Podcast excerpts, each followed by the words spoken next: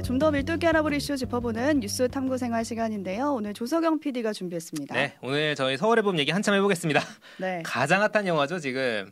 이렇게까지 아. 집중이 될 줄은 몰랐어요. 네, 간만에 정말 핫한 영화가 나타났습니다. 그렇습니다. 지금 어느 정도 본 영화죠? 일주일 만에 236만. 우와. 어마어마합니다. 근데 이거 소문 듣자 하니까 이게 저 저혈압이 좀 있거든요. 아, 저혈압 있어요? 네, 저혈압 치료제래요. 아, 혈압이 오른다. 네, 두 시간 내내 오른대요. 점점 올라가. 계속 오른대요. 떨어지지 않는데요. 떨어지지 않아. 보고 오신 거예요? 네, 저는 봤습니다. 그럼 혈압 재셨어요? 혈압은 안 쟀어요. 왜냐면은 전 저혈압은 없고. 그 혈압 오르는 네. 느낌은 들었어요. 아, 그 느낌은 나죠. 오. 그리고 저는 이제 약간 그런 도파민이 과하게 분비돼요. 왜냐면은 그 분노가 도파민을 분비시킬 수도 있다. 아, 그 분노가 끓어오르는 아무튼 그런 영화였습니다. 음. 자 오늘 저희 2부에 그 키노라이츠 강혜인 편집장님이 영화에 대한 얘기를 해주실 텐데 저가 준비한 건 뭐냐 네. 이 영화를 보기 전에 꼭 알아야 될 걸 준비했어요. 음. 왜냐면 영화를 이거 한 줄 요약하면은 11.6으로 박정희가 사망하자 전두환을 중심으로 한 하나의 군인들이 군사 쿠데타를 일으켜서 성공하는 이야기거든요. 어. 한줄 요약 이겁니다. 근데 뭐 이미 우리가 아는 얘기잖아요. 그럼 그렇죠. 영화에서도 똑같이 결론이 나면은 이거는 맞아요. 뭐 스포라고 해야 될지 말아야 될지. 그 역사가 스포죠. 왜냐면 네. 명량에서 이순신이 이긴다고 했는데 음. 그 스포라고 하면 그 우리가 스포라고 합니까? 음. 결론이 같다. 결론이 같잖아요. 근데, 근데 너무 재밌다. 근데 이제 제가 대충 좀 다 아는 역사 그렇죠, 얘기잖아요. 예. 이게 또 힘든 역사 얘기거든요. 독재에 대한 얘기고 하니까. 근데 음. 이거를 꼭 영화관 가서 봐야 되냐 하는 생각이 사실 맞아요. 전 든단 음. 말이에요. 맞아요. 그리고 영화관 요즘 잘 안 가잖아요. 안. 근데도 네. 다들 이렇게 가는 이유가 뭐예요? 다 제가- 저혈압인가? 어. 제가 8월에 오펜하이머 보고 처음 갔어요 영화관에. 어. 왜냐면 방송을 해야 되니까. 농담이고요. 아 이게 왜 재밌냐? 일단 음. 본 사람들 사이에 잘 만들었다 입소문이 엄청났습니다. 오. 시사회부터 시작해가지고 실제 첫 주말에 본 사람들 음. 사이에서도 그렇고 음. 저는 이런 약간 그 뇌피셜인데 네. 현대사 물이 뜬다. 1987이라든가 어, 뭐 이런 것들 있죠. 남산의. 부장들. 그럼 뭔가 현실 정치에 대한 어떤 불만이나 갈증들이 있는 시기 아닌가? 음. 라는 생각이 들 때가 있어요. 왜냐면 음. 보고 나면은 뭔가 현실에 대한 그 생각이 드는데. 예, 그 얘기는 이따 뒤토크에서 해보도록 하고 음. 아무튼 그렇습니다. 그래서 제가 이제 영화를 보고 온 입장에서 이제 알잖아요 영화 내용을 이거 꼭 알고 가셔야 된다. 오늘 그거 음. 딱 정리하고 가겠습니다. 네, 요 세 개만 알고 가라 세세 가지 개. 준비하셨네요. 네, 이 세 개를 꼭 알고 가셔야 영화를 음. 몇 배로 즐길 수 있습니다. 자, 첫 번째 영화의 시작점인 12.6 음. 12.6 사건. 두 번째는 하나회. 음. 하나회가 대체 무엇인가? 세 번째는 영화 제목인 서울의 봄 입니다. 음. 하나씩 짚어볼게요. 네, 영화 내용을 한 문장으로 말씀을 드리면 1979년에 12월 12일에 있었던 일명 12.22 군사 쿠데타 과정을 다루고 있다라는 건데 그 앞뒤 맥락을 좀 짚어보면 좋을 것 같은 거죠. 맞아요. 일단 첫 번째 키워드가 영화의 시작점이라고 불리는 12.6 사건입니다. 맞습니다. 자, 이 영화의 첫 장면은 장군들이 이렇게 쫙 모여 있습니다. 네. 모여 있는데 이제 총리가 딱 들어와서 조금 전에 대- 박 대통령 각하께서 서거하셨습니다. 오. 라고 말을 합니다. 이걸로 시작이 돼요. 오. 즉 영화 앞 시점이 언제냐? 11.6 사건이라는 거예요. 네. 자, 11.6 사건 1979년 10월 26일에 김재규 당시 중앙정보부장이 박정희 대통령을 총으로 쏴서 살해한 와. 사건입니다. 박정희 전 대통령이 언제 집권했냐? 1961년인 5월 16일에 군사 쿠데타인 5.16 군사 정변을 일으켜서 권력을 잡았어요. 네. 음. 뭐 대통령이 된 거는 2년 뒤지만 근데 어쨌든 그때부터 따지면 거의 20년째 이어지던 독재가 끝나는 사건이 바로 11.6입니다. 음. 자, 1960년에 4.19 혁명으로 이승만 독재가 끝났거든요. 그런데 그 다음해인 1961년에 박정희가 군사 쿠데타를 일으켰잖아요. 그렇죠. 5.16 군사 쿠데타를 같이 한 게 김종필 전 국무총리인데 이 사람 회고록에 따르면 이미 5월 되기 전 3월쯤에 박정희랑 김종필 둘이서 쿠데타를 계획했다고 합니다. 음. 계획했고 왜냐 당시 김종필도 박정희도 육사 출신인데 한 명은 김, 박, 김종필은 이미 군에서 강제적으로 전역이 됐고 그리고 박정희도 곧 저- 강제 전역 당할 정도로 자천된 아, 상황이었습니다. 상황이 안 좋았네요, 네. 둘 다. 제가 이 맥락을 왜 설명해 드리냐 서울의 봄을 보시면 이거랑 아주 비슷한 장면이 나와요. 음. 전두환과 노태우가 쿠데타 일으키기 직전에 자천된 상황이 나옵니다. 어, 그러니까 독재 종식 네. 이후에 쿠데타가 벌어졌다. 그렇죠. 그리고 그, 그 쿠데타를 벌인 사람들이 당시 다 좌천되는 분위기였다. 그렇죠. 음. 그래서 이제 61년에 5.16과 또 79년에 12.12와 그렇죠. 이게 딱 연결이 되네요. 자기가 권력을 가지고 싶었는데 그 음. 권력에서 점점 멀어져 가는 사람들이 뭔가 민주화의 희망이 찾아온 순간에 음. 무엇을 하느냐 아. 이제 이게 영화의 관전 포인트 중에 하나라고 할 수 있겠고요. 네, 쿠데타의 역사가 반복되네요. 반복됩니다. 그 네. 연결 지점으로 계속 나와요. 음. 자, 그 당시 박정희 대통령, 그러니까 10월 26일에 사망하기 전까지 어떤 상황이었냐? 내가 죽을 때까지 대통령을 하겠다라고 음. 하면서 유신헌법이라는 걸 만들었어요. 근데 경제가 그때 되게 안 좋았어요. 오일 음. 쇼크 막 있고 이럴 때여가지고 그래서 노동자들을 비롯해서 시민들에 대한 탄압도 점점 강해지고 왜냐하면은 여론이 안 좋으면은 음. 강경에 짓눌러야 되니까 그걸 상징적으로 보여주는 게 YH 사건이라고 여공들이 막 농사원데 억지로 끌어내고 난리나고 이런 사건들이 있었거든요. 음. 이것만 해도 사실 한 시간이니까 정권의 예, 위기겠네요. 위기가 있었다. 네. 그래서 이런 여러 가지 사건들에 저항하기 위해서 부마 항쟁이 일어납니다. 이것도 이제 부마 민주항쟁 부산이나 마산 근처 사시는 분들은 많이 아실 텐데 음. 이 부마 민주항쟁이 벌어지고 그러니까 이 정권의 위기에서 어떻게 하느냐 뭔가 박정희가 제대로 된 판단을 해야 되는데 당시 김재규 중앙정보부장이 보기에는 뭔가 아닌 거예요. 음. 아니어서 대통령을 사람들이 다 모여서 밥 먹는 자리에서 총으로 쏴서 총을. 살해하는 사건이 벌어진 거고 네. 그 이후에 이 영화가 시작된 겁니다. 네, 음. 그 뒤로는 이제 우리가 역사 시간에 배웠듯이 그렇죠. 전두환 노태우를 중심으로 군사 쿠데타가 벌어지는 거죠. 그게 영화에 나옵니다. 음. 결과를 알고 있죠. 성공합니다. 근데 구체적으로 군대 안에서 그 시간 동안 무슨 일이 있었는지를 교과서에서 배우진 않죠. 네. 네. 네, 배우진 않는데 영화가 이제 약간의 각색을 돼서 그 과정을 보여주는데 어, 12.12 쿠데타의 핵심은 뭐냐? 하나회입니다. 어, 근데 벌써 혈압 오르신 거 아니시죠? 아, 저 지금 약간 화났나 어, 봐요. 네. 혈압을 잠시 죄송합니다. 낮추시고 아직 네. 두 번째 키워드. 이제 두 아, 번째예요. 큰일 났어요. 하나회는 더 올라가요.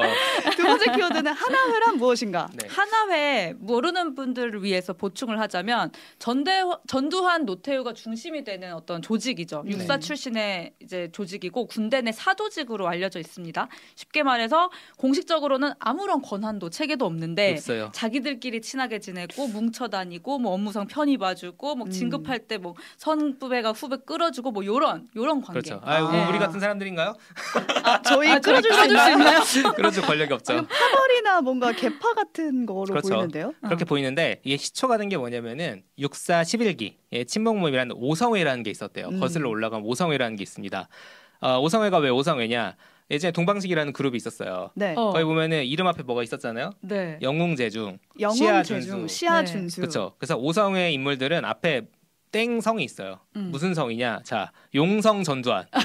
왜 용성이냐? 싸움을 잘해서 용성이다. 용맹해서. 아. 네. 관성 노태우. 일 처리를 맡겨놓으면 기가 막히게 잘해서 관성이다. 지금 벌써 말이 말이 못이네요 두 분. 다. 오성이면 다섯 개의 다섯 성이 개의 성이 나오나요? 나와요. 여성 김복동 공부를 잘해서 여성이다. 지혜로워서 혜성이다. 남자다워서 웅성이다. 아 남자다운? 어머나. 기백 있다. 지금 우리가 다섯 개의 성을 배웠어요. 용성, 관성, 여성, 뭐 아, 해성. 했군요. 아니 실제로 이런 별명을 지어서 부른 아 근데 거예요? 재밌네요. 아 근데 이게 음. 20대 청년들이 네. 약간 이제 육사하면 그때 완전 엘리트 초 엘리트 음, 집단이거든요. 모여가지고 약간 우리 이런 거야. 이렇게 우리 그런- 오성이야. 네, 오성이야. 음. 그리고 이제 군대에서는 별이라는 게 굉장히 또 의미가 있잖아요. 음. 장군이 되는 그런 거니까. 그래가지고 이제 약간 친목 모임이었는데 문제는 뭐냐면 이 오성회를 시작으로 해서 여러 단계를 거쳐서 나중에 이제 사실상 정치 조직이라고 할 수 있는 하나회, 1963년에 아. 하나회로 발전합니다. 오성애가 하나회가 되는군요. 그렇죠.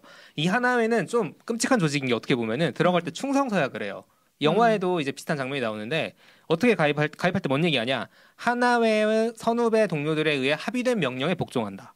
음. 이게 말이 되냐가 이제 음. 항상 문제가 되는 거예요. 음. 왜냐하면 군대는 계급 사회잖아요. 그렇죠. 네. 상명하복이 있죠. 근데 하나회 선후배와 동료들에 의해 합의된 명령에 복종한다. 아, 근데 아까 뭐 별 얘기도 하고 막 네. 계급 얘기 하시는데 사실 저 군대 계급이 조금 약해요. 그렇죠. 음. 조금 설명을 좀 보충해 그렇죠. 주시면 좋겠어요. 혹시 군대 계급이 뭐- 어떻게 되는지. 굳이 군대에 다녀오신 분들이 아니라면 사실 모르실 수 있는데 어. 이제 군대는 제일 높은 게 대통령이에요. 왜냐면은 군 통수권자니까 여기는 음. 계급이 없어요. 음. 없고 이제 그냥 군 통수권자로 대통령이 있고 그 밑에 포스타 음. 음. 대장입니다.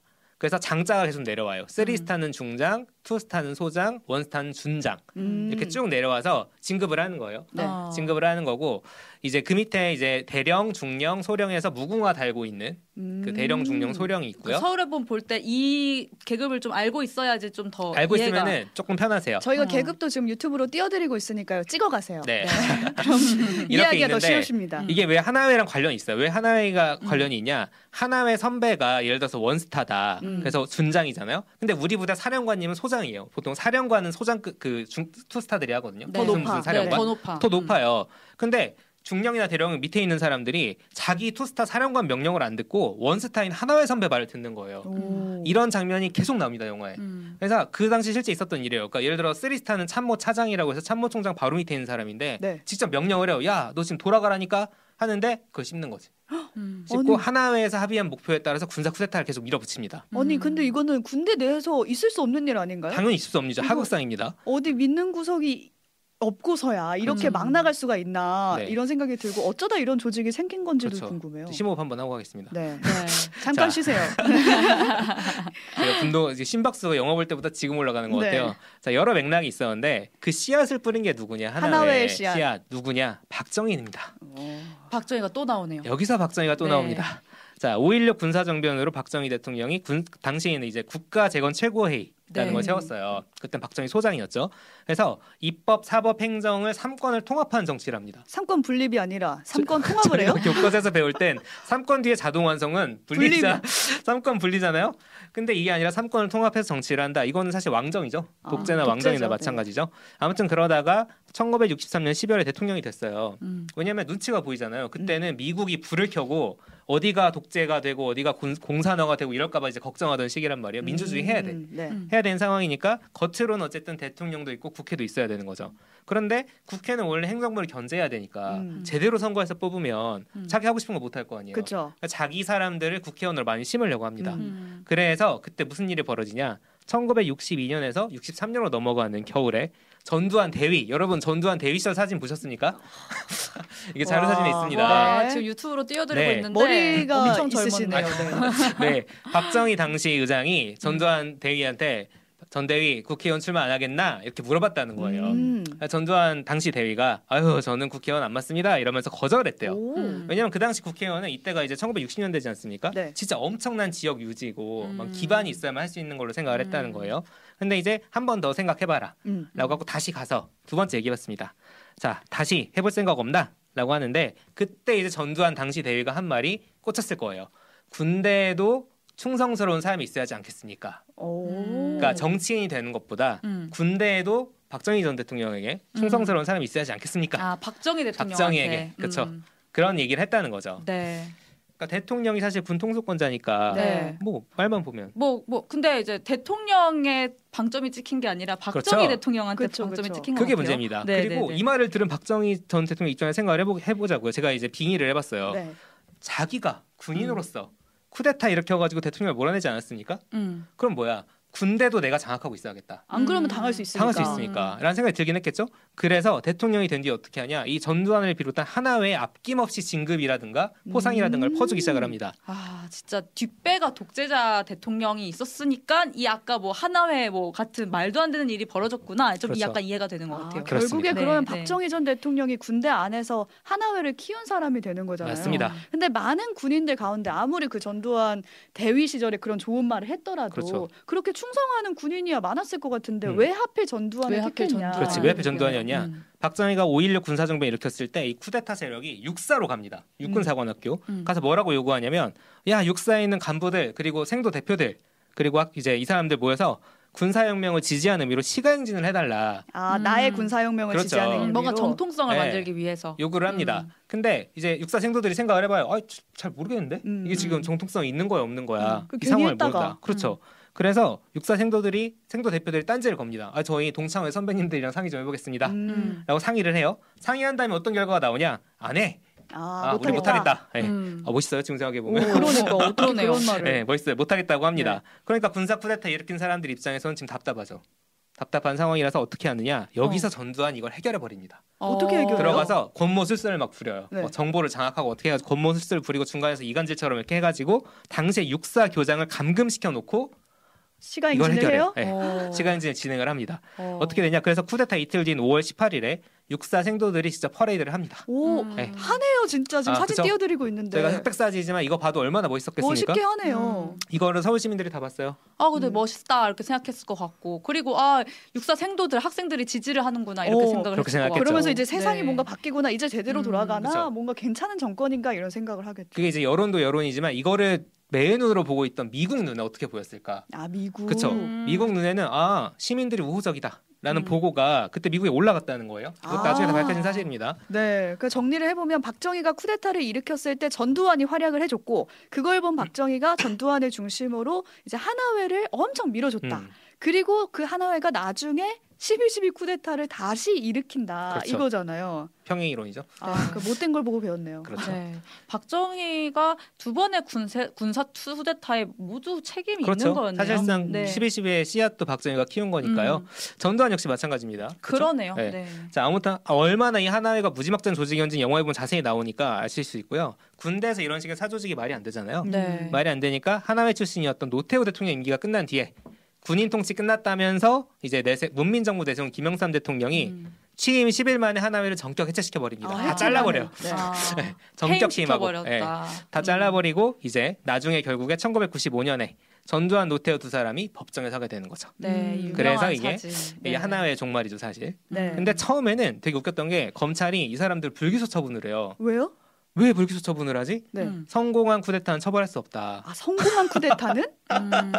이게 뭔 소리냐면 쿠데타는 법의 영역이 아니라 정치의 영역이니까 처벌할 수 없다고 해가지고 그때 나온 검사가 엄청 욕을 먹습니다. 당연히 말이 안 되잖아요. 어. 그래서 헌재가 헌법재판소가 무슨 말도 안 되는 소리냐면서 처벌할 수 있어. 아. 오, 다행이네요. 네, 라고 해서 이제 재판 진행되고 1심에서는 전두환한테 사형이 나왔지만 2심에 무기징역이 되고 이제 확, 확정이 됐었죠. 네, 네. 그러니까 방금 그렇습니다. 약간 혈압이 오를 뻔했는데 네. 이 하나회가 서울의 봄을 보기 전에 이제 꼭 알아야 될 두 번째 키워드였던 거고요. 이제 마지막 키워드로 가보겠습니다. 서울의 봄이에요. 제목은 왜 서울의 봄인가? 그러니까 서울의 봄이라고 하면 사실 박정희가 살해당한 79년 10월 26일 부터 5.18 직전 그렇죠. 80년 5월 17일까지 음. 사이에 벌어진 민주화운동 시기를 맞습니다. 말하는 건데 지금 이 영화랑은 조금 다른 다르죠. 왜냐하면 네. 이 영화는 겨울만 나와요. 계속 눈 오고 춥고 하는 거 보고 있으면 너무 안 나와. 네, 네. 보고 있으면 추워요. 근데 음. 왜 제목이 서울의 봄이냐? 여기서 음. 봄이 이제 쉽게 말하면 민주화 운동에 대한 비유인 거죠. 음. 왜냐하면 우리 최근에 땡땡의 봄 하면 떠오르는 혹시 아랍의 봄. 아랍의 봄이 음, 있었습니다. 아랍의 봄. 바로 2010년대 초반에 2011년쯤까지 이어졌던 건데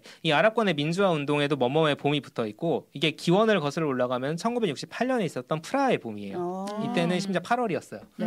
음. 그 사실 뭐 공- 그게 중요하지 않은 그렇죠. 거죠. 봄 뭐. 계절이, 계절이 중요하지 않- 않다. 그렇죠. 봄은 곧 민주화 운동이다. 음. 라고 생각하시면 될 것 같고요. 이 박정희 사망 이후에 그동안 이제 민주화를 열망했던 시민들이나 당시 엘리트 계층이었던 대학생들이 이 기간 동안 시위를 엄청나게 많이 한 거예요. 음. 진짜 엄청 많이 했어요.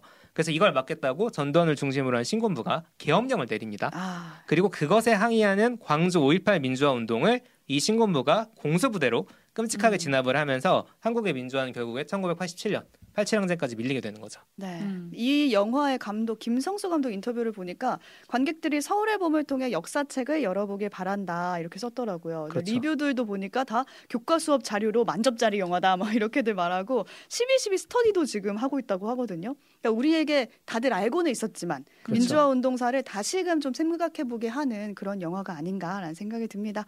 오늘 여기까지 영화 서울의 봄을 보기 전에 꼭 알아야 할 예습 키워드 세 가지 정리해봤습니다. 조석영 PD, 신혜림 PD 수고하셨습니다. 감사합니다. 감사합니다.